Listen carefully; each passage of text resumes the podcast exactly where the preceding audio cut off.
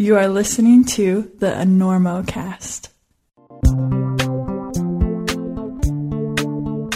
Hey folks, as you know, Black Diamond is one of the major sponsors of the EnormoCast, and while the money they've handed me has disappeared into the dark hole of debauchery, they also hand money over to some important organizations, like the American Alpine Club, like the Access Fund, and like the Nature Conservancy, the people who control a major part of Indian Creek.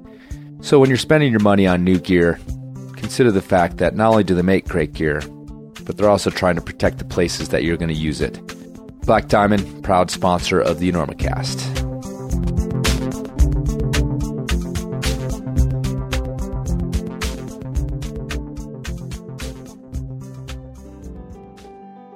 Does your partner suffer from try-it-again syndrome, or one-hangitis, or even worse, delusional performance disorder? Well, there really isn't a cure for DPD, except for a good smackdown. But it does probably mean that you've been belaying them for hours and hours on end, and are now suffering from BNP, or belayer neck pain, a stiffness in the cervical spine just below the occipital region of your thick, thick skull. But now there's a cure for BNP resulting from DPD. Ask your doctor about Belay Specs, and when he doesn't know what the hell you're talking about, just smile and tuck that prescription for opiates away for your next overseas plane flight. But then ask several strangers about Belay Specs. Ask that cute barista at the coffee shop on the corner about Belay Specs. In fact, ask everyone you know about Belay Specs. Keep talking about Belay Specs until nobody wants to climb with you anyway. Problem solved. But if that doesn't work, then go to BelaySpecs.com and get yourself a pair. And don't forget to enter EnormoCast at checkout for a discount and to help out the podcast. Side effects may include people thinking you're staring at them when you're not, old trad climbers rolling their eyes, people putting them on for the first time saying, "Ooh, that's trippy," people insisting they don't like those weird glasses even though they've never even tried them. If you feel drowsy, nauseous, or rumbling in your stomach, horny, confused, or have strange, vivid dreams, this probably has nothing to do with Belay Specs, and is more likely from that bug you picked up in that backpacker's hostel in Rio after far too many caipirinhas. BelaySpecs.com. Say adios to belayer neck pain. Listen, where are you playing in town? You playing here? We're doing the Enormo Dome, whatever it is. It's terrific. Oh, yeah, big place. That side of town. That's a big place. You sold it out. I'll say, we really should. What the hell are you doing? I couldn't sleep. I'm checking the ropes. There was a frayed end on your rope, and I'm cutting it out.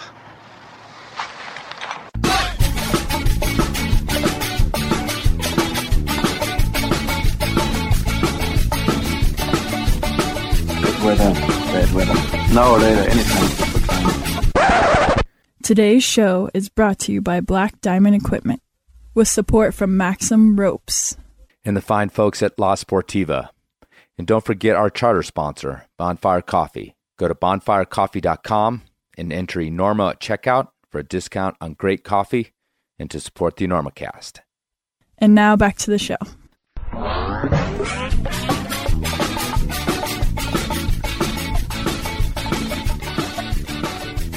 Hello and welcome to the EnormoCast. This is your host, Chris Cruz. It is July 12th, about 10 o'clock Mountain Daylight Time. This is episode 108 of the EnormoCast, a conversation with climber Joe Kinder. And there is no business to be had today. No business whatsoever. The podcast is just cooking along. My email folder is just filling up with unanswered emails, but I'm getting these episodes done, and that's what matters. Am I right? So let me just introduce the interview with Joe Kinder. I've known Joe for quite some time and pursued him for a few years, and he was a little reluctant to come on the show. I think at first he just didn't know what the hell I was doing, but then I think he got a little nervous about the candid nature of the EnormoCast and that somehow he would trip up and sound stupid or make a fool of himself or say the wrong thing. And I don't think he did that. I think he actually did a really great interview. And we got sort of the better part of Joe Kinder in this one. And he didn't want to talk about the tree, which if you don't know what I'm talking about, you'll find out in a little bit. But if you follow climbing pretty closely and Joe Kinder in any way, shape, or form, you know about the tree incident. I got him to agree to talk about it. And even my contact over at BD didn't want us to talk about it. Sort of wanted it in the past, but I felt like, this is the forum that works to explain yourself and also explain the fallout from some sort of incident like that. I mean, really, the EnormoCast, one of the pillars that built the EnormoCast was Hayden Kennedy's interviews after the Cerro Torre controversy. We've all forgotten about that. Notice that? It's just gone. It seemed like such a big deal at the time. Yeah, maybe some Argentines haven't forgotten about it. There's one Italian that hasn't forgotten about it, I'm sure. But anyway, yeah, this is a place that gives you the format to explain yourself. And I think I gave Joe ample opportunity to talk about that. And I think he did a good job. But so you'll have to decide for yourself. Joe's a complicated guy. He's got a little bit of that punk-ass kid in him still. And I've watched him sort of mature as a professional over the years. But I still think it's in there. And he did his best to curb it during this interview. Like I said, we got his sort of better part. But I believe it's still in there. And he talks about having been the kind of kid that sought out trouble. And, you know, I think that guy is still lurking around inside of Joe Kinder. So, and that's actually really fine because he's a human being and he's more interesting that way. And though he's a very nice, very genuine guy, like I said, I think that little devil's inside of him somewhere still. So good luck with that, Joe. But again, did a great interview. And I hope you guys enjoy this one. Sportiva is a proud sponsor of the EnormoCast.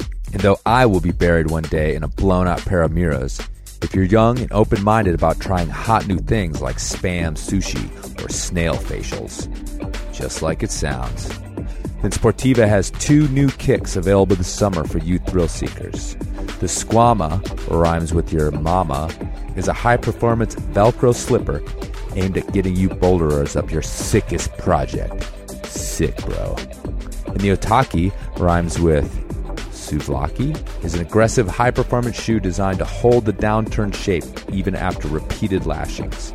And they also happen to heel hook like a three-legged monkey on a swing set. So check out your nearest high-end climbing retailer or Sportiva.com for these and all the classics. And remember, when you give Sportiva your business, you support the EnormoCast. Well, are you comfortable? Yeah. All right, okay. I'm cool. I'm nervous.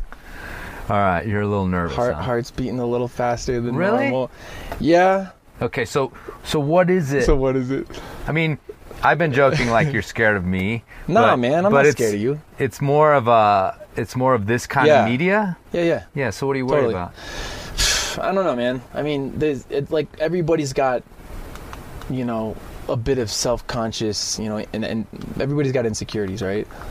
I guess one of my insecurities is just kind of being on point, maybe sharing a whole lot about myself. I don't know, man. I get a little uncomfortable with it. And it's just kind of all going down on the record, and something about that kind of wigs me out. Right. You know, I don't know what it is, man. Like I do video shit too. I'll like make videos and you know, a lot of the time I'll, you know, do my own voiceover and record myself, and then I go back and I edit, just so I could like not sound like a dork. So I always feel like, you know, I'm just gonna come off like a total fool, and people are gonna be like, man, fuck that guy. He sounds like a dumb New Englander who thinks he's a gangster or something like that. Okay. And that bothers me, man. Right. And it also, you know, it's always a little bit intimidating, kind of just putting yourself out there. Mm. You know, I don't care like who I'm talking to, like when I'm just gonna totally expose myself, mm-hmm. you know, when a lot of people are gonna hear me, I get a little uncomfortable with it. I mean, I think that's kind of self-explanatory. Yeah, but it's also a little ironic because you're a professional. Right. And how long have you been pursuing climbing on a professional level? Yeah, so I think I was able to... AKA living the dream. Yeah, living the dream, totally. Yeah. Like, I was able to stop working, I think, about 9 years ago now. Okay. Yeah, I think about 9 years ago. My last job was, I think, working at Neptune Mountaineering in Boulder, Colorado. You worked at Neptune Mountaineering? Yeah, buddy. For how long? Like, fucking 2 months. Uh-huh. 3 months or something. That's storied. I mean, that's like... Yeah, I mean... Were you aware of that? Yeah, so, like... When I was growing up, right, mm-hmm. my family would take vacations to Colorado, okay. right? And I was always obsessed with climbing, but I wasn't the climber at the time. I was like, whatever, like 8, 9 years old, and my family would do these family reunions, and I would always have to visit like a climbing shop. And I don't know how we went to Boulder one time, you know, because Boulder's Boulder, it's cool to visit, and went into Neptune Mountaineering. And I was just like, this is the coolest climbing shop in the world, man. Like, I can't believe I've never been here. And we just kind of like, you know, turned it into this periodical thing. Every time we go to Colorado, we go visit Neptune Mountaineering. And then I started working there, and it was really funny. I'd tell people that, you know, like, yeah, I used to go to like visit here when I was like a little kid. And they're just, yeah, you know, right on. A lot of people do that. It's a fucking museum. It's right, like right. Of course. Yeah, I mean, yeah. I haven't been there in years. You know, man, and I don't know. Same. It's the same. Yeah, it's the same. I mean, it's just like a stacked badass store. Right. I've done a couple slideshows there. I gave my first slideshow ever at Neptune Mountaineering, which was like kind of hilarious. That really, like, you're in I mean, that's like a history of everyone who's ever climbed anything important. Yeah. Honestly, has like done slideshows there. You know, yeah, I've seen them all. I saw, like, I once saw Patrick Edlinger and Catherine Destivelle sitting on the curb together in front of fucking Neptune Mountaineering. Like, that's awesome. Just sitting there, like, chilling, and they're like brightly colored Euro clothing from the 80s, you know, like, I mean, it's crazy. I saw Joe Simpson there, like the dude, you know, touching the void. Yeah. Yeah. Oh, nice. Yeah. A Croft. I saw a great Croft slideshow there. Cool. So yeah, man, that's rad. Yeah. I mean, I look at it now, like it was like definitely like a big jump off to like me going into like this, you know, professional climber sort of atmosphere. You know, I quit my job there, and, you know, they were like really supportive. They're like, you're making money off of sponsorship, like, cool, like, well, do you want to do like a slideshow? And you know, they were just supportive, you know, because they're people that are passionate about climbing. And where I sit now, you know, with sponsors, it's like kind of the same thing. Like, the companies I work with are just like the same way as, like, you know, Neptune Mountaineering, you know, people that are passionate and really believe in doing what you love. And you need that time. So how was an 8 or 9 year old who'd never climbed before obsessed with climbing? Shit, man. I think. How did that happen? Do you remember? Yeah, so I saw the movie K2. It fucking blew my mind. Right. I only wanted to watch like the rock climbing part. Like, the whole mountaineering bit, it didn't interest me so much. It was just like, you know, snow and tents, and it was like grueling drudgery, you know, attempt to make it up K2. Right. But the beginning, they did a little bit of rock climbing, and they're like swinging around, and I think they're like top roping, and they got like boreal aces on. Yeah, you know, sure. The old black and I remember that movie shoe. Seeming like it was relatively. I mean, it wasn't as bad as like Cliffhanger in terms of goofing around. You know, you'd have to be a climber to realize like there was some messed up logistics. Yeah. But I remember it feeling relatively real. That's what I thought. Yeah. I mean, I haven't seen it in years, but that was one part. Don't see it. It'll ruin it if you do. Just leave it in that fantasy world that, from your 8 and 9 year old self. Where it was. We'll leave that alone. Yeah. Yeah, I mean, I used to climb trees, you know, I don't know. I was like a kid that just like, I used to skateboard and, you know, just be a rowdy little bastard. And, on one of those vacations to Colorado, my parents would offer me and my sister like one little cool thing to do, you know, like, you get one little, you know, fun adventure, you know, we'll pay for one day, pick something. So my sister would always do whitewater rafting. Like, she did it fucking 2 years in a row, 3 years in a row, or something like that. I chose rock climbing, and it was like the Colorado, the Rocky Mountain, whatever, climbing school. The Colorado Mountain School. Yeah, straight out of Estes Park. What years? I think it was probably like 88, 89. Oh, okay. Not, like 90 maybe? Right. I don't know, man. All right, that was before my time because I worked there. Oh, no way. Yeah, oh, but I wouldn't have, I started working there in 93. Okay. I was just like, well, wait a second. Yeah. Wouldn't that be a trip? I mean, maybe, dude. Like, honestly, maybe. It was like 93. I know, like, one of the years I did it, it was probably like 90. And then I did it again, like, maybe, like, perhaps 93, man. Yeah. I don't know. Like, I remember the dude who took us out, we went to the Thumb and the Needle. Right? Like, probably where they still go. Oh, yeah. Although there's a bunch, I think there's like houses all around it now. Yeah, for sure. I mean, you could see it from like the highway. Right. And, you know, I was just obsessed. I was just like totally obsessed. I'm like, this is the coolest thing in the world. I just want to do this now. Give me that sweet helmet. That helmet. Yeah. Totally, dude. Just look like a fool. And then like, you know, came home to New Hampshire, and was, you know, I mean, I grew up like kind of getting in trouble a lot, right? Like I would just, I don't know what it was, man. I was just like interested in you know, kind of like foul play and breaking rules and shit. Mm-hmm. And I just, that was like what I dug. Now, weren't and you a graffiti guy? Yeah, but that came a lot later. Oh, it did? That came okay. a lot later. Right. The graffiti thing had and I still paint graffiti, man, but right. you know, mainly legal stuff. The graffiti thing was a lot more, you know, based around just like leaving a mark. Right. I used to do a lot of trains, paint a lot of trains, you know, but there's rules for graffiti for all those people who don't know, you know, there's like no painting on houses, no painting on churches. Don't paint on fucking rocks, you know, you leave that shit alone. You paint on like bridges, you paint, you know, on certain spots that are kind of like accepted. And right. I used to paint a lot of legal walls and do pieces, you right. know. I used to bomb a little bit, but it was more like trains, you know, where we could do pieces and then like, you know, see them running, and that was really cool, all over New England. Right. But so I jumped ahead. Yeah, yeah, so, no, it's okay, it's okay. Because I was wondering actually too. You're sort of getting into this going back to New England thing. Yeah. And one of the things in your lore, you know, because you've been around long enough to have a lore, a little bit, and is the crew that you formed up there climbing together. So yep. Let's talk about that and how you ended up finding these other two or three dudes that.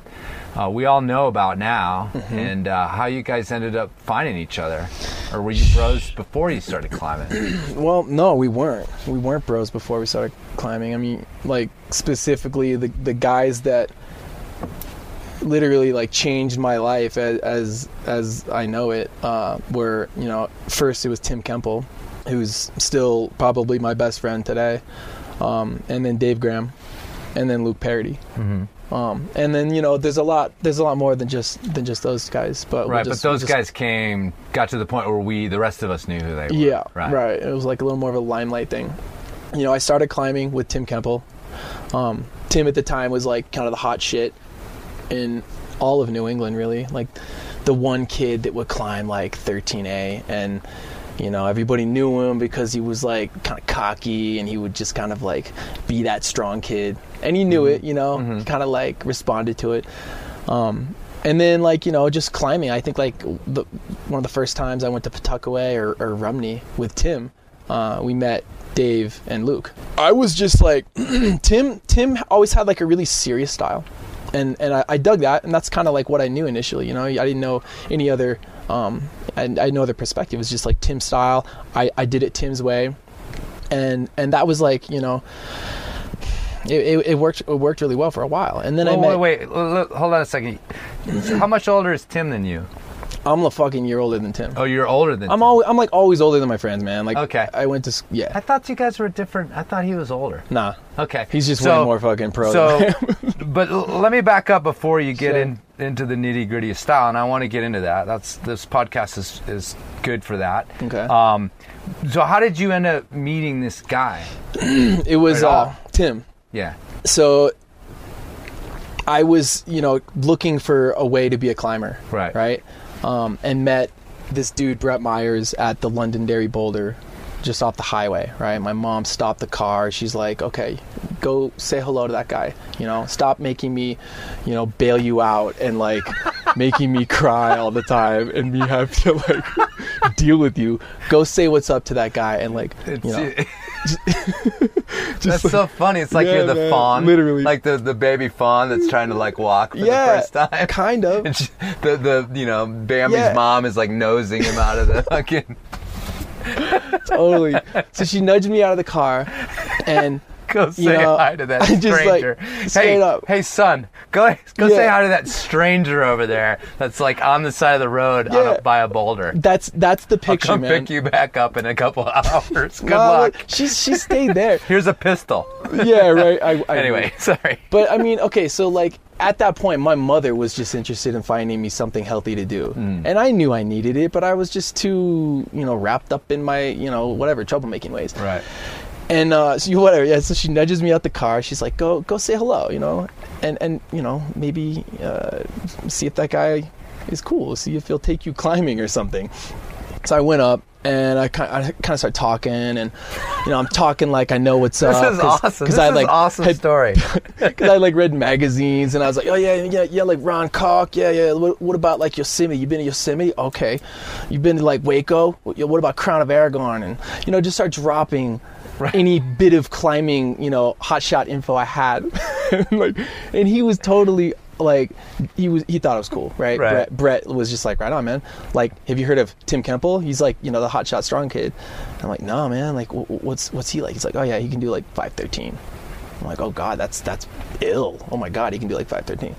So that guy Brett basically took me in and befriended my mother. And my mother trusted him to pick me up. And over time, I met Tim via Brett. And then those guys were all, a lot of these Manchester climbers were, they got together to build a gym, like a small, co-op gym in a mill. And this co-op gym was just like, whatever, this small little shithole gym that, we would basically live in. And Tim would show up periodically, but Tim would just give me the cold shoulder, man. He was never cool with me. He was the cool kid, but... he was a hotshot kid. He was the one doing all the hard climbing, and everybody knew it. And he just kind of walked around with the puff chest. And so, yeah, man, I just had to kind of try to win him over with being cool. I couldn't climb for a damn, but I remember the day that Tim kind of accepted me. Right, we were in Middle Earth. That was the name of the climbing gym. Right, we were in the gym, and I think we had just built the campus board. And we just start trying campus moves, we're 15, 16 years old, probably 15. And I started to surpass Tim on some of these campus exercises, 1, 5, whatever. And that's when Tim's brain completely changed. And he was like, all right, man, you want to go climbing? Mm-hmm. And so, whatever, took me climbing. I remember I got my tongue pierced one of the times before I went climbing with Tim. And I was wicked insecure that Tim was gonna see that and get all wigged out and shit. So I was not talking a lot. I was just kind of I'm late. Trying my ass off to hide it. Was he finally what the fuck is wrong with you? No, man, I told him way later. Oh, okay. I don't know. I was just I didn't want to screw it up. It was a big moment for me. I'm climbing with this badass kid and actually at the cliff in Rumney. Right. But over the time, we would climb all the time. We lived at the cliff, man. It was a weekend thing. We would leave school and go directly up to Rumney. It was an hour drive from Manchester. We were just completely obsessed. And then we took a trip to Spain, to the Costa Blanca, and got a new slight perspective on what the world of climbing was. Climbed on limestone for the first time. Saw the ocean in a different way, the Mediterranean. And Tim's parents were climbers, right? So they were it's a legacy, yeah. Yeah, they kind of aided in all of it. And, I got lucky, man. A lot of these guys just kind of took me in. Right. I don't know why.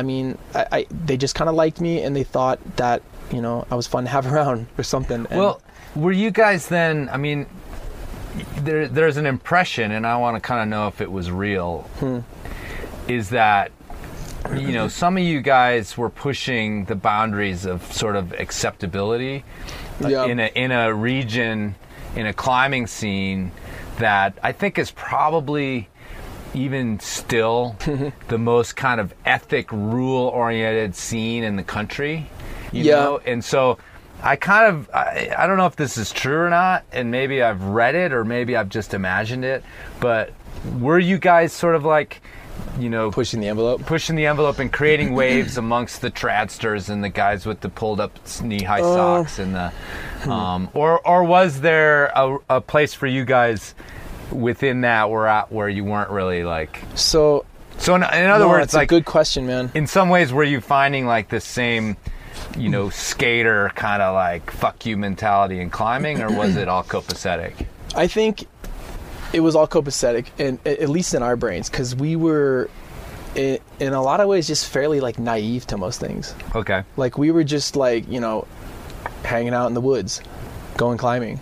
Uh-huh. We were not exposed to anything other than the big dogs at like Rumney, which is like right. Ward Smith and like, you know, the Tough Team Tough crew. And like, so, you know, our world was just small, and we were primarily hanging out at Sport Cliffs, right? And going bouldering. And like, we would go to Cathedral Ledge. Somebody else had fought those battles probably. Perhaps. I don't think we dealt with that much. Right. I mean, the only battles we ever dealt with were like, you know, maybe climbing somebody's project before they were ready to give it up, mm-hmm. you know? So like project thieving. And that was kind of bad. Like, we definitely, you know, caught a bad rap a couple times doing that shit. we actually had to like pay some money, you know, like give the root developer like money just cause like, you know, they were his bolts, his time. And he was pissed that we did his project. And, you know, it's funny when you get together and you're like in like a trio or like a foursome, you just convince yourself of things. You're like, mm-hmm. Dude, it's all good. Oh, dude, it's all good. Mm-hmm. Oh, you think it's all good? Okay, cool. Then yeah. We're cool. Yeah. And you just kind of like... That's the problem with naivety. Yeah, sure. Right? Yeah, there's 30 dudes telling each other that this is all fine. Sounds like a good time, man. Yeah, 30 men in a house. Yeah. Sounds awesome. Negative. No thanks. All right, so you guys go to Spain. You get this like global... kind of look. Totally. Dave Graham is somehow appeared in the scene. Luke.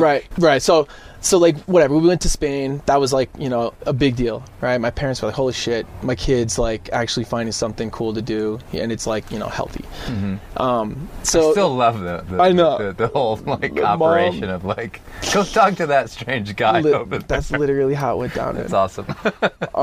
Was he the same age as you though? No, man. Brett was older. Brett's older. He's about 4 or 5. It's like, go talk to that older guy. I mean, it's funny, like, in my mind, when I think about it, it was, like, totally normal. It was totally cool. Right. Just because my mom's like, no, go for it. Just say hello. That's awesome. And he didn't look like a sketchy dude. He wasn't, like, some, like, bum, homeless guy, like, living under a boulder on the side of the road. Right. He was, like, a climber dude, you know? Brett, to me, has always had, like, a cool style. Right. And, like, I saw him off on the side of the road. I was like, that guy's got a cool style. He can't be, like, sketchy. Let's go try to say hello. And, you know, I owe, in a lot of ways, I owe my life to that guy, right? Like, no, I mean, those crossroads things are important. Those moments, man. There's these guys that point the way, you know? Yeah. So anyway, you guys get a global perspective after Spain. And then, you know, so we're just climbing in Rumney a lot, right? Like, we just session at Rumney, and we met Dave and Gomez that way. I really liked Dave and Gomez's style. They had like a really carefree, kind of young, really stoked. Gomez being Luke Parody. Okay, right? Okay. We call him Gomez. I know. I gave him the nickname. We're on a podcast, so I want to clear that up. Right. And so, like, I don't know. We just kind of like vibed really well, right? And I ended up just climbing with those guys a lot, right? Like, we just kind of like connected in a way. They lived in Maine, I was living in New Hampshire, but like we still just meet all the time, talk on the phone a lot. Oh, yo, did you hear Chris Sharma did this? Or, you know, we were just geek, and we were like obsessed to the point of it being like, you know, kind of too much, right? It was just like totally fucked up. And so Dave at the time was like, you know, earning sponsorship money, and you know, he was the best in all of New England, like the one dude doing the most badass stuff. And Gomez was right behind him. Mm-hmm. Me, I was, you know, fucking leagues behind those guys. But over time, I just, you know, was climbing with these dudes that were such good climbers that I was, you know, constantly just kind of rising to the occasion. And you know, I always thought, like, when I was a young skater kid, I would always skate the best when I was skating with kids better than me, right? Mm-hmm. And same now with climbing. So it's the same thing. You just kind of, like, you know, perspective changes.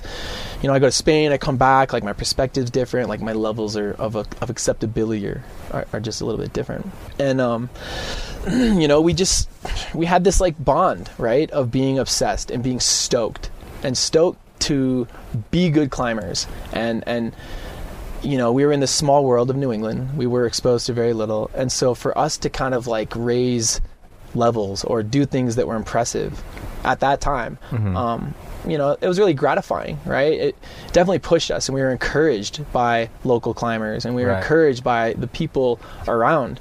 You know, the guys that were our mentors. We had a lot of mentors, by the way. We weren't just kids from the gym, you know, going to the gym to the cliff. I mean, we were, but we had mentors from the outdoor climbing world that like kind of took us under and like showed us what the fuck was up. So luckily, you know, we had these like definite educations on, you know, how to be especially in New England, man. If you fuck up in New England, you just would get the boot and you wouldn't do it again. Right. You would just get, like, you know, a good smack to the face if you did something wrong. Like stealing those projects, that was a big deal. Right. That was a big deal. But, and you know, it like progressed that way. You know, we started to travel together as a threesome.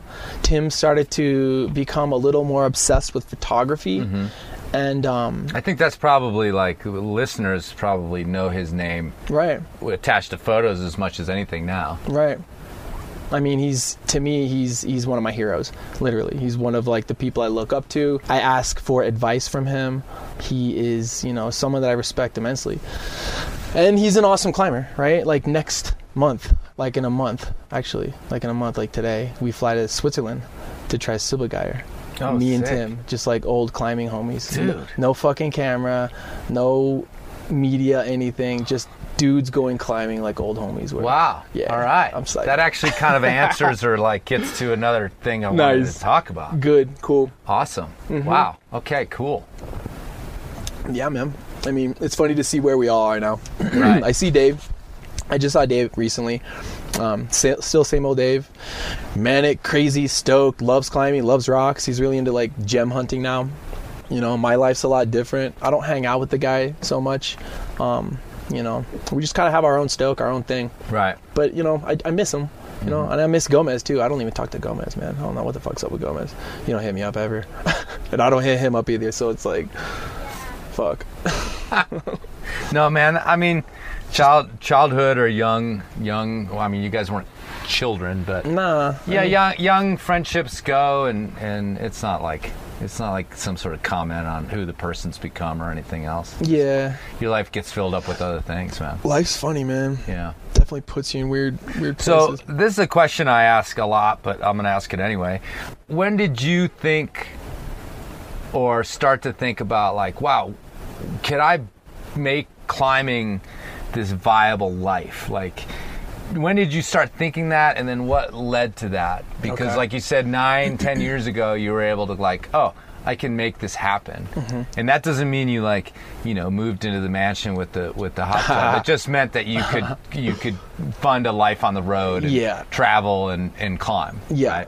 Right? Right. So I mean, it's funny, people ask me all the time, like, yo man, how do you become a pro climber? Right. And it's different for everybody, man. It really is. There's no real formula. I personally was just, you know, I had sponsorship, right? I had, like, you know, I was gaining a little bit of money from companies, you know, like a clothing company, a shoe company, and, you know, like a rope company. They believed in me, and that was kind of like the segue into, you know, maybe pushing it to the point where I could, you know, call myself a pro climber. And I think that the point that I decided to kind of, like, try to make that possible, you know, shot in the dark, really. It was nothing but a shot in the dark. Was just a simple, like, dinner I had with my old girlfriend Colette and my dad. And my dad's a salesman by nature, and he just kind of knows a lot about business, and I trust him a lot. And he just sat there. We're drinking margaritas in Mesquite, Nevada, at this Mexican restaurant, and you know, Colette was kind of pushing for it at the time. And you know, like, why don't you try to make a living? Like, you can do it. Like, you can do this if you tried a little harder. And so I decided to try to do it, you know, like try to, you know, sacrifice a little more time, try to put in more work into the sponsors that I had and offer them more, basically give them a reason to pay me more money. Right. And over a large amount of time, I'd say a two-year time frame of, like, hustling and always working, I was able to, you know, come to that point where I was making enough money from sponsorship alone to stop working. Right. And that was a big day, dude. And, like, I've grown up working my ass off for everything. I've always worked, and I'm proud of that. And, like, you know, I think that's kind of, like, part of my personality as well. Like, I really believe in people that pay dues. I believe in, like, this kind of core, you know, belief in like, what you do. And I have a lot of respect for the people that work for what they have. And, you know, I've had a lot of fucked up jobs, man. And, like, a lot of those jobs were just to make enough money to go climbing, like most people, like most climbers, right? Like a lot of climbers I know. And so You know, the day I decided I could stop working was like a fucking moment, man. I was really insecure about it. And I didn't know what to do. When I was just like, holy shit, like, I don't have work, man. Like, I can just do whatever I want.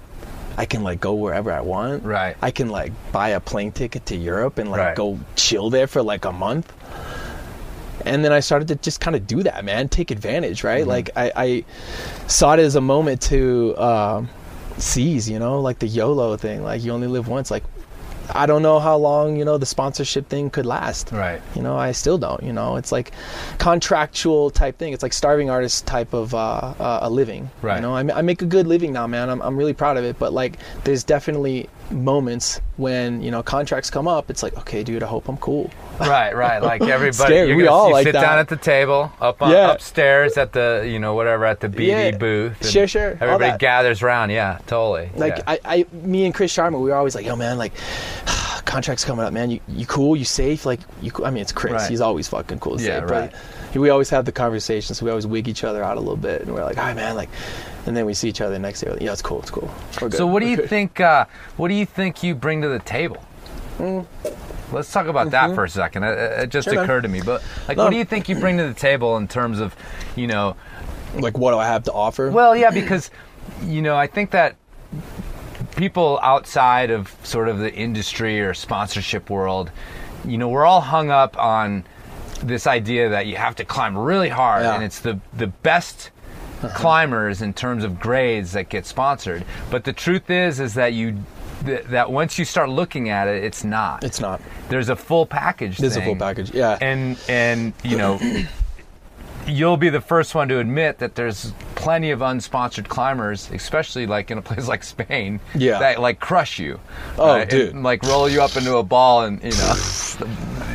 So this is a good topic, man. Yeah, so what do you think it is that you bring to the table that have brought the sponsors to you or sold yourself or however you want to say? Okay, so like what I have to offer may be like a fairly abstract question because like I have evolved over the years. Like I just have and I still will and like any person does in like a certain career, you're going to change, you know? What you have to offer is going to be different. But the one thing to remember is, you know, you have to think about like, you know, what you're used for a piece of sponsorship, right? Mm-hmm. It's basically you're a piece of marketing, right? You're not like, you know, this trainer, you're not a guide, you're a piece of marketing. That being said, you know, you could be a good climber, right? A lot of good climbers don't have sponsorship, like you said. And you gotta let, you know, and there's really no formula to it either. That's like another weird thing. Like every company has a different need. Every company has a different character. Every company has a different type of personality that they affiliate with and that they believe in. And climbing is still very much in that sort of state where it's like, you know, kind of a bro state. It's not based around a solid black and white deal. You know, like so-and-so could be good friends with the owner of Black Diamond, or, you know, a lot of that comes down to like just simple modes of how you operate with people. Mm-hmm. And when you operate well with people, do you operate well with people at the cliff? That's like your first and foremost, like, you know, grassroots type of platform. Are you a good person at the cliff? Are you a dick at the cliff? Then, you know, do you turn heads? You know, this is like something you need to ask yourself if you're interested in being a climber, a pro climber. It's like, you know, do you stand out at all? You know, and then it's not so much about climbing hard. Like, sure, you do need to climb, you know, fairly well, for sure, to stand out at all. But a lot of that just, you know, to me, just comes from like, you know, the passion-oriented part. And if you're a passionate person and you love climbing, and you love to do it and you make your life around it and you know, it's really just like, you know, as simple as that. You can really kind of, you know, lump a lot of your goals and your expectations out the year into that. I hope I'm not speaking too abstractly, but this is like a really case-to-case scenario, man. Right. It's never like one black and white thing. Companies have different needs for different people. Do you affiliate well with that company?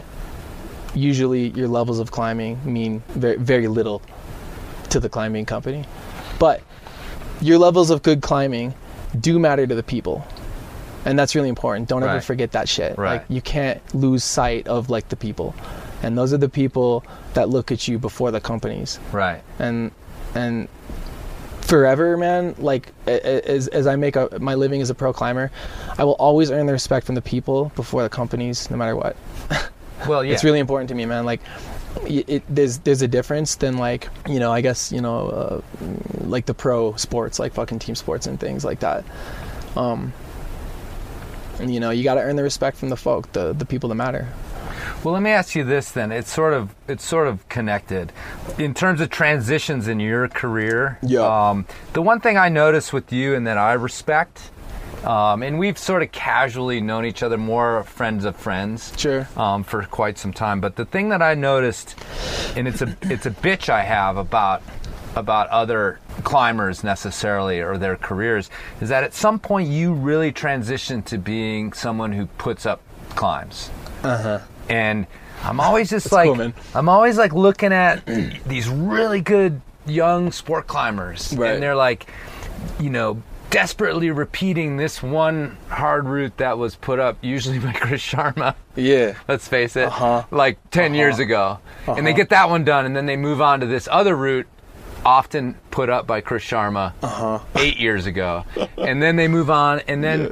For them to last in my mind, or and you said the word stand out. For in my mind, somebody at some point has to turn this corner to putting up roots. In my opinion, perhaps. And you know, Sharma did it only because he ran out of hard roots to do, probably to a certain extent. Mm-hmm. Like, okay, I'm done with them all. Now mm-hmm. I got to find my own. So. But I don't think that happened to you. So where was that transition for you in terms of, because you are not only just putting up new routes, but developing full cliffs. Yeah. When did that like become something that you were like, all right, I'm done with clipping somebody else's bolts? I think it just became a need to provide for what I love. Mm-hmm. I mean, as dorky as that sounds, like I came to a point where I wanted to kind of add something, and I wanted to leave pieces of me that would stay in rock climbing forever. Mm-hmm. And there's something really rad about that, man.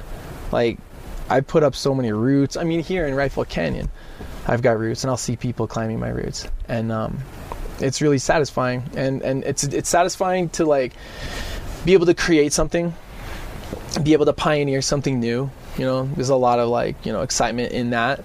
But there's also this, like, mode of being able to leave something forever. And mm-hmm. I enjoy that aspect as well. Right. So yeah, and of course I like to have like cool hard routes to climb as well too. I mean, I like to you know, climb anybody's routes, but you know, of course a first ascent takes a little more work, and I do like that work aspect. And you know, it's for me, it's like a way I can create things. I can be alone doing it. It's a way I can be involved with climbing without climbing. Mm-hmm. And in a way, it's bigger than just going and sending a route. Mm-hmm. It for me, 100%, it's bigger. Well, I guess that was my point. I mean, yeah. That's my point, is that there's sort of this, like, candy quality to, like, reading so-and-so repeated this thing, you yeah. know, in Europe that's, like, the hardest route. You know, I mean, recently, Biography got repeated again yeah. just in the last couple of days. So badass. But at the same time, it doesn't... Even, I mean, literally, there's, you know, you talked about this lasting contribution. Yeah. Like, literally that's true, because the root stays there that you put up. Right. But I think media-wise, too, it's like... Yeah, it's kind of cool. There's not a lasting thing to, like... Yeah. A lot of times, okay, he repeated it. Right. And in a couple months, some French guy will repeat it. You know, like... Right. So... Totally, dude. Yeah. And then, you know, you also just use the word... create something, right? You know, very important to me, man. And several people have told me, like, the one thing about what you do with bolting or what you do with roots, and it's probably not 100%. You know, we all have our roots that, you know, came and went and weren't that great, but sure. You know, people compliment the quality of your roots and the dedication you have to making something that is like ready to climb and to sort of satisfy. Is that, you know, can you, like, draw on, like, your youth or anything like that yeah. in terms of your motivation there? Yeah, I mean, so I went to art school, right? Finished school, and then I just started climbing, right? Mm-hmm. So I've definitely, you know, my parents would always really encourage the need for, like, the creative outlet. And it turned to photography and filmmaking, and now it's route development, filmmaking. So for me, it's really important to have an outlet to make something. And you know, part of making something, man, is seeing others kind of experience it and partake in it, and to kind of, you know, put that in front of somebody and have them have an experience.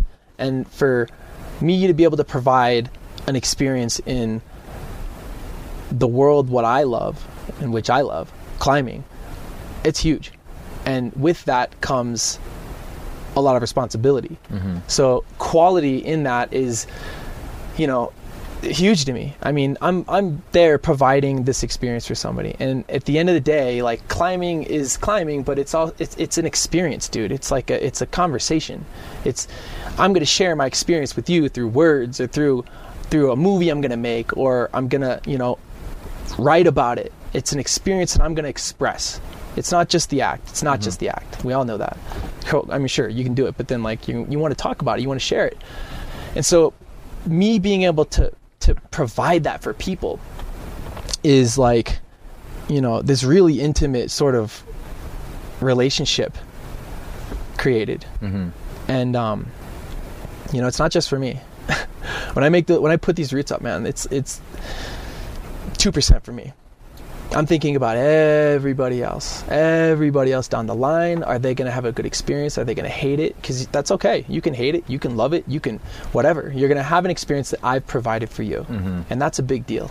Right. That's something that's like, I think, you know, there's not a whole lot of, you know, creativity per se in just simply climbing. I think movement wise, yeah, you can like problem solve and do cool things and like, you know, send and that kind of shit. But to create and put up first ascents and to pioneer new things that no one else has done before, and then to give that to the world, I think that is like one of the most special things of climbing. Mm-hmm. Let me finish this line on transitions. You talked a minute ago when we were talking about being a pro climber about, you know, what you thought that was 10 years ago and what it's become is a totally different thing. And again, like, again, we've known each other. I think it was a running joke that you didn't know my name, and I started to like get in your fucking grill about it. That's so lame, dude. Yeah. That's okay. I hate that shit. That's okay. Dude, no, I don't know. I'm super weak shit like that sometimes. No, that's like, fine. Dude, straight up, I'm climbing here, and I'm still seeing people that I've known for fucking years. I know. I'm the same way, dude. And the EnormoCast has made it worse because I meet way more people now. Yeah. And they introduce themselves, and we have this great conversation, and I am genuinely appreciative of their like interest in the show. And then 2 months later I see him again and I'm just like, who's that guy? Fuck, I should know this person's name, and I don't want them to think that I didn't care that they were like psyched on the show, you know. So don't worry it just became a running joke. You used to wear glasses, let's not forget. I do still. I don't like to wear them when I climb, but anyway. So your transition as a professional climber, yeah, you know, I've watched it. Oh, man. And in some ways, you've become the consummate professional in my mind, right? Thank you. Because, like I said, I've watched these transitions where it's like, you know, it's no longer good enough in terms of making your mark to just be climbing hard. Boring. Because you get lost in the crowd. And besides, you're getting long in the tooth. Yeah, man. I mean, the kids are like... Oh, they're way past me. Yeah, I can still hang though. I know you can. But I'm just saying, like, you've seen these transitions. Uh-huh. You talked about your responsibility to these companies that you work for. Uh-huh. But, you know, one of the things that your name popped up on the EnormoCast site recently, you know, you had a dust up. You fucked up. Oh yeah. And you know, we've been joking about talking about it because you want it to be in the past. Yeah. And I but it won't, it's not going away, man. I know, but let's do a moment here to make it go away. Wow. Because it's silly. Because we can try, man. Yeah. In a lot of ways, I see it as a sort of, in my opinion, and this is my opinion, everybody, not Joe's opinion. It was a bit of a tempest in a teacup, like. What you cut a tree down is the essence of it in the Sierra. Now, you can tell me if the problem was that the tree was some rare tree or whatever. But one of the things about sport climbing and that everybody who's into it that doesn't put up roots, they don't understand what happens to get that climb there. Mm-hmm. And even here in Rifle, like, you know, we're sitting in front of the Ruckman Cave right now. I don't know if you guys can hear the river in the background, probably. But, you know, the Ruckman Cave is cleared of vegetation. Mm-hmm. And it's like this great landing zone, and there's no trees to hit when you fall. It wasn't like that when people found this area. Mm-hmm.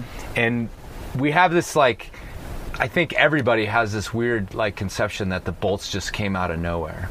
But anyway, so you tell me what happened. You cut a tree down, and was it an important tree? Well, I mean, apparently so. So, you know, I was taken to this cliff in South Lake Tahoe, right? Mm-hmm. A couple friends took me up there.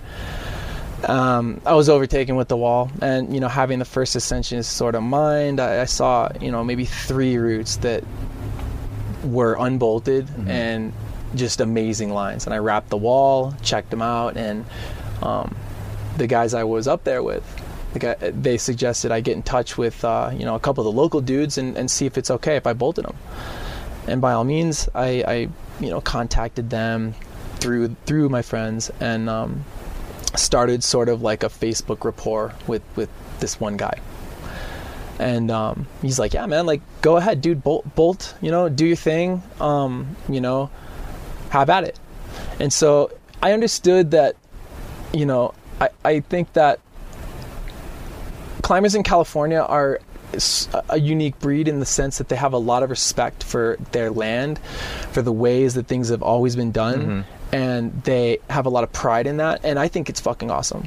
I think that that's cool. And I tried to take care with, you know, communicating on all of my moves because of that. Right. So I was constantly in communication with this guy because I knew that it was the right thing to do. And it was a respectful way to go about developing in an area that they really enjoyed. I was a visitor, right? As usual, I'm a visitor. And I'm in a place that...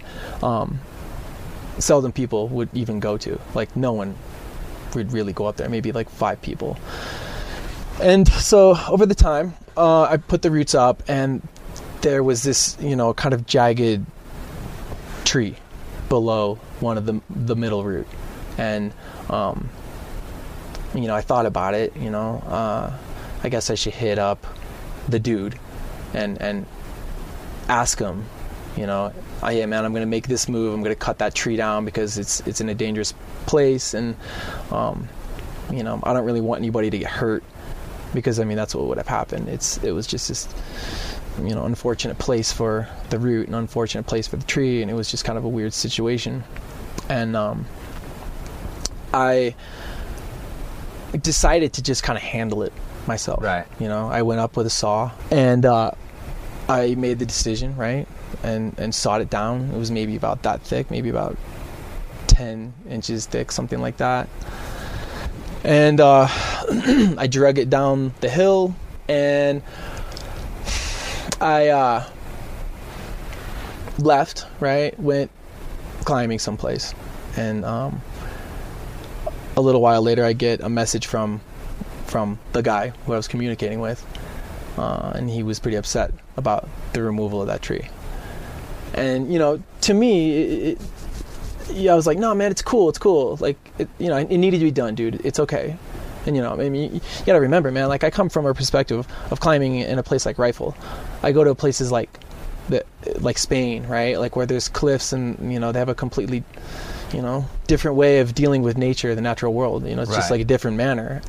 You know, they just cut tree down. You know, I come from New England where I grew up around logging towns. Right. I've never really had much education in botany. I don't know what trees are what. I you know, never really taken much consideration into, like, learning that stuff. You know, and in a lot of ways, I guess I was, you know, fairly ignorant. But at the same time, like, my intentions were to do the right thing and mm-hmm. to keep people safe and to what I thought to do what was needed to be done. So, you know, I learned later they were upset. You know, I tried to reason with them, like, you know, it's okay, you know, it needed to be done, dude. I took care of the tree, it's down the hill. And then he started to write me back saying things like, hey, man, get ready, something bad's gonna happen to you. And when somebody says that to you, man, like, I don't care who you are, that's pretty uncomfortable. So I, you know, kind of started to freak out a little bit. I'm like, what bad is going to happen? Are they going to like chop the root? Like that sucks. You know, I, you know, please don't chop the root, you guys. Like, try it first. Just realize how special that cliff is, and those roots are super, super good. And so whatever, man, I was leaving the cliff one day with my friend Jorge down in southern Utah, and I get a phone call, I think from Cedar Wright, and then I have all these other phone messages from people saying like, dude, what's going on? What is this? Like, watch your shit. You're about to catch a big load of shit from the social media world. Right. And I'm like, what? You know, my balls just like shrivel up. My whole body starts to like kind of sweat. And I'm like, what? Like, what's going on? So I get back into more service, and I look up and like, you know, see the picture on Instagram, and it's like, you know, a heyday. My phone number's on there. These guys just like obviously were pretty unhappy with how that all went down, and really expressed themselves via exposing what I did in this kind of malicious way. You know, they drug the tree back up to the cliff, took pictures, you know, hung me out to dry, man. I mean, you know, it's like it's this is like a really, really, you know, big topic for me, man. Like, it's literally the worst thing that's ever happened to me in my life, and it's something that like I don't like to joke about yet. I don't like people joking about it yet. I don't find it funny. I don't find it to be I don't take any of it lighthearted. I don't really like to talk about it. I know you I don't really like, even like this exposing is a big all debate this shit between us when we decided to do this. Not a debate, but I was like, you got to talk about it. No, I'm okay to talk about it. It's like to talk about it. But the reason I want to talk about it, and the reason you don't want to talk about it, is because you're embarrassed by it. Well, I'm embarrassed by it, but it also was something that nearly ruined everything I built in my life. Right. And it also had a lot of good attributes. Okay, so it was a really tough, you know. You know, the whole thing was, it just sucked, but it also put me in a different place, you know. Mm-hmm. And there's like some good aspects that came from this. You know, it made me grow the fuck up a lot, and it made me a lot less naive. It's definitely created a lot more concern and interest in sharing my story with other people. Mm-hmm. So that, you know, we can all, you know, do our best to maintain the rad climbing areas that we have and not fuck up like I fucked up. Right. You know, like, learn from my dumbass who, you know, made a decision that pissed people off. Like, mm-hmm. Dude, you can go to a lot of different cliffs, and a lot of different cliffs are going to have a different way of operating. Mm-hmm. And this is something I never really thought about before. I mean, talk about naive and like ignorant, man. I mean, I think about that like nearly every day now. Mm-hmm. I go to different cliffs. I visit. I'm a visitor. Mm-hmm. And when you visit your friends' houses, you're respectful, right? Well, it's the same with climbing, man. You go to different cliffs. You need to be respectful. I mean, I believe it's the most important thing and the best way to kind of, you know, conserve what we have. I like to go climbing in cool spots, man, and I don't want them to fucking go away because people screw it up. And like those guys, whatever, for whatever reason, they you know, the way they expose me or whatever you want to call it, for whatever reason, it definitely, you know, changed my life in a lot of ways. Right. Well, look, I'm certainly not like going to either berate you or necessarily, you know, say it was no big deal, because it was a big deal to you. And again, you're right. Like, it was a big deal. But in all honesty, from a guy with this, you know, as much experience that I have in the community, yeah, is that the way it went down felt personal. Yeah, it felt like it wasn't. I mean, there was this pretense of the environment and this tree, but it, to me, it looked and felt really personal the way they took you down. And the reason I say that is because in my experience, in the 25 years I've been around climbing or longer now, when these things come up, whether it's a chopped root, you know, and we've had choppings here in Colorado that have been kept on the DL the last few years, but have happened. At the root of, there's all this talk about the greater good or the greater ideas, but at the root of it a lot of times feels personal. In that, yeah, I won't argue with that. You know, and so when I was watching it go down, and I was just like, oh no. You know, I was just like, man, there could have been so many hundreds of ways to deal with this if you'd have taken the personal out.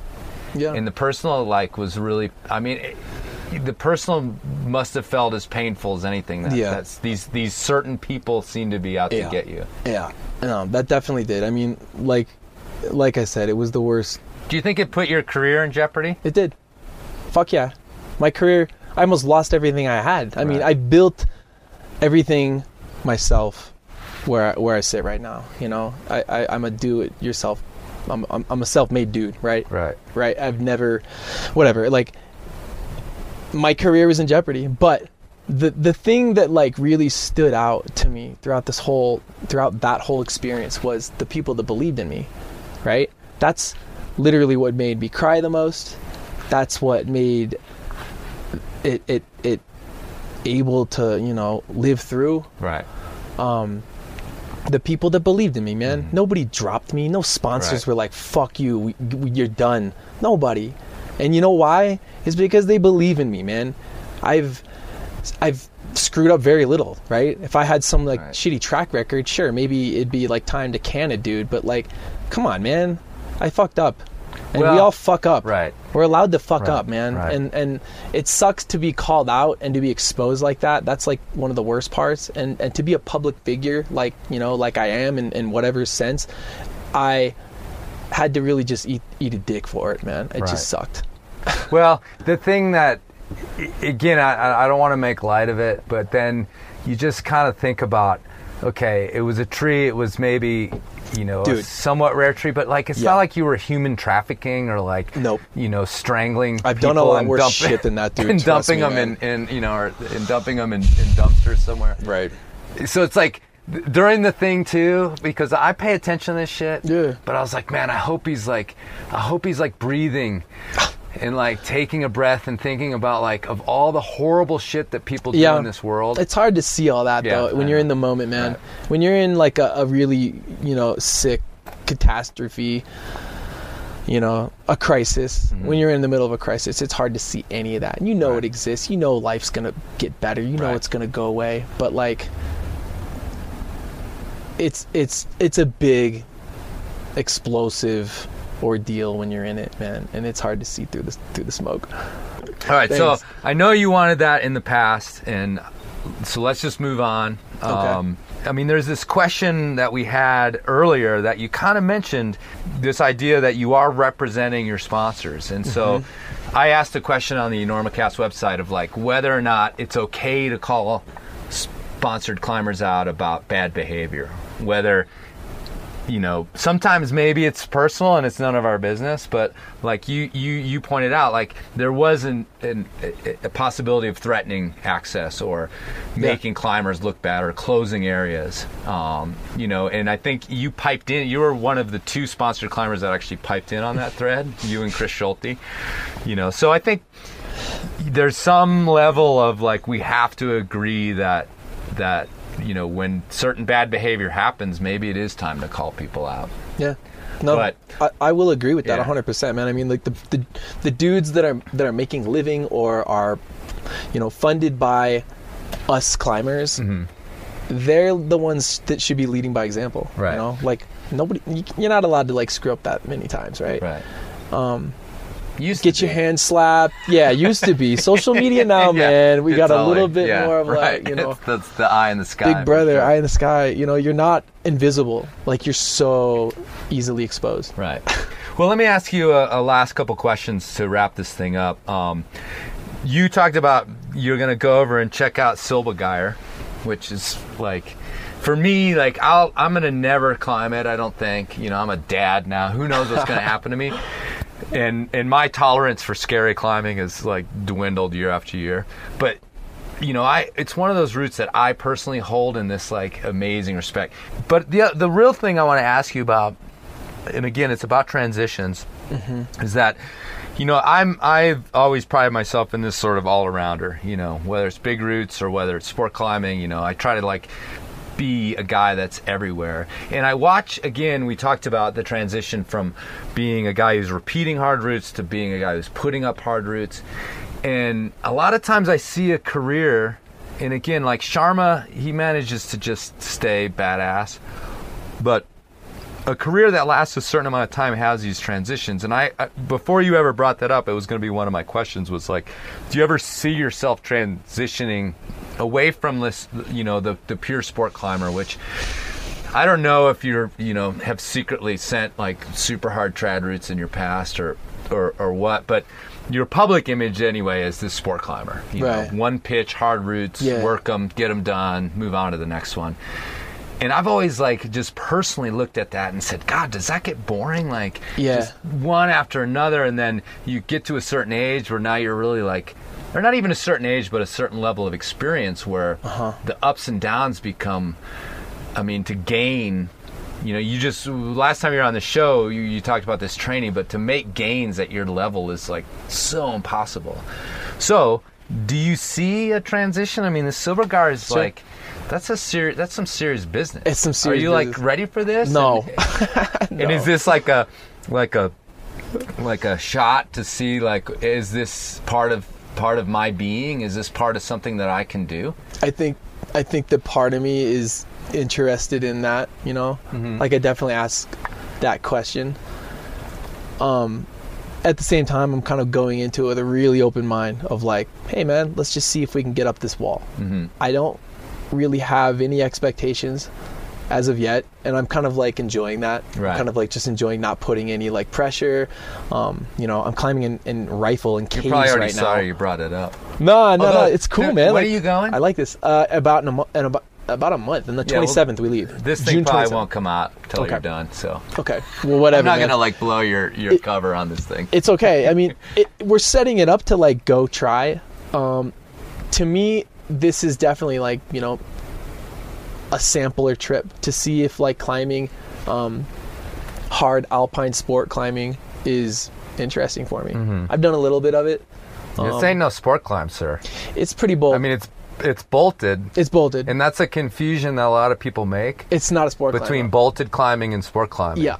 You know, like Indian Creek's more sport climbing than this thing. Perhaps. You get the option. No, by 1,000%. This is one of the most bold and famous, you know, multi-pitch, mm-hmm. you know, 514 routes I've known of, you know, since I was a little kid. Right. We came to this conclusion to go try it, man, just kind of on a whim. I like saw a photo in the late Rock and Ice, like late Ascent magazine. I texted a photo to Tim. I'm like, yo man, you still interested? He's like, I got this time off, do you want to go? And I'm like, okay, yeah, I got the time off too, let's go. Right, bro. Right. I mean, it's I don't really know what to think of it, man. Right. It's an idea. It maybe it's gonna like, you know, segue into like a whole new mode of climbing for me. Right. You know, I hope so. That'd be great, dude. I mean, your teammates with like Babsy. Yep. You know, I mean, she's done it. Yeah, she's done it, and like Nolly's done it. He's my homie too. Yeah, teammate as well. There's these like, yeah. I mean, and that's the funny thing is that I think that in those countries like Austria, you know, Babsy's Austrian, mm-hmm. and there is this like natural draw to the big routes. I guess. Yeah. I mean, they have the Alps, you know, yeah, it's like exactly. The Alps are some of the most profound mountains I've ever seen. Mm-hmm. You know, I haven't traveled that many places, mm-hmm. but I know that the Alps are really impressive. And, you know, what we have like the Rockies, we've got the Sierras, we've got, you know, I think the Canadian Rockies are pretty awesome. Yeah, but they're not clean like that. They're not clean like that, totally. I mean, this is like perfection up in the mountain. So this could be a total flop. Right. This could be a life-changing experience for me. Mm. And I just hope that, like, you know, we have a good time. Right. I hope that we're successful, but if we're not successful, it's all good, man. I'll learn something from it. I tried to free Zodiac with Nick Berry a few years ago. Oh, that's right. I forgot about that. That was pretty cool. Yeah, that was a really cool bit. Learned a lot, man. And it was like, I was just like, okay, take care of me, man. Like, keep me safe. I'm following your lead. So, you know, wrapping off of El Capitan was like blowing my mind. I couldn't believe I was actually doing it. You know, mouth went dry. I was just, you know, freaking out. You know, and then like learning how to mini traction, like, you know, sort of, you know, aid solo was really scary. But then, dude, you just get used to it. You become accustomed. You just like focus on what's happening. It's a little scary all the time, but the fear changes, and usually what you allow is to just, you know, trust what's happening. Well, there's this great myth and it's a myth that you know, old tradsters like me hold on to is that, you know, the sport climbers, like, if given a little bit of a problem with trad climbing, they'll just wither. And I know that it's a fucking myth because, you know, the Hubers were primarily sport climbers, and then they found the big mountains, and then they came to, you know, maybe they had problem track climbing for like a week, and then they started crushing. And that happens, you know, anybody who's hung out in Indian Creek knows that place is like half international, and most of those folks figure it out and they start crushing. But the funny thing is that there's this whole segment who want the sport climbers to get their asses kicked, you know, and whatever with that. But the thing that sucks about that, and that's not fair, is what you just said. Is that you're, you know, we want you guys, we want the 514 sport climbers to go and like somehow magically be able to climb that shit in a couple days, and you're not given this opportunity to learn, you know. And that's what I always say, like, give them a couple few trips, and you know what, they're gonna crush you just like they crush you on the sport climbing. I honestly don't know what to say to that, other than, like, you know, people should think more about their own goals rather than worry about other people's shit. I think that, like, you know, our American culture is so caught up in our egotistical way of being climbers, it's like almost like a total freak show. And you only realize these perspectives when you travel places and then come back here. We're really concerned about, you know, each other, so like almost too much. Like, do your own thing. I do mine. I'm not bothered with you. Leave me alone, I'll leave you alone. Kind of thing. Can we do it? I don't know, man. I mean, that's I'm the guy who recorded the aid rant, like, just slamming aid climbing. So, well, it's an ideal we maybe in our heart of hearts like aspire to, but we're human beings. It's an ideal. Agreed. I think it's important to, like, at least implement that mentality sometimes, because it's a lot more liberating than to be caught up in like, all this bullshit. You have to liberate that mentality right before your hands hit the keyboard when you're on that forum. If you can have this moment where you're like, and our friend Hayden Kennedy told me this. You know, he was only like 20, and he had this wisdom. He's like, "Don't engage, Calouse. Don't engage. Just let it go by." Like, and here I am, like 40, and I'm like, oh, I'm going to get this wisdom from this young kid. So, well, anyway, dude, good luck on the Silbergeier. Thanks. Like, what an awesome challenge. Yeah, I can't wait, man. It's going to be a cool time. And thanks a lot for sitting down, man. Mm-hmm. And thanks a lot for being open. Thank you. I know you were nervous. How do you feel right now? I don't know. I feel a little bit relaxed, but at the same time, I mean... Do you want me to rub your back? Nah, okay, I got my girl for that. Right. I got Lindsay for that. All right, let's get you back to her. Is there anything else you want to tell us? No. Everybody just enjoy, and thanks for listening.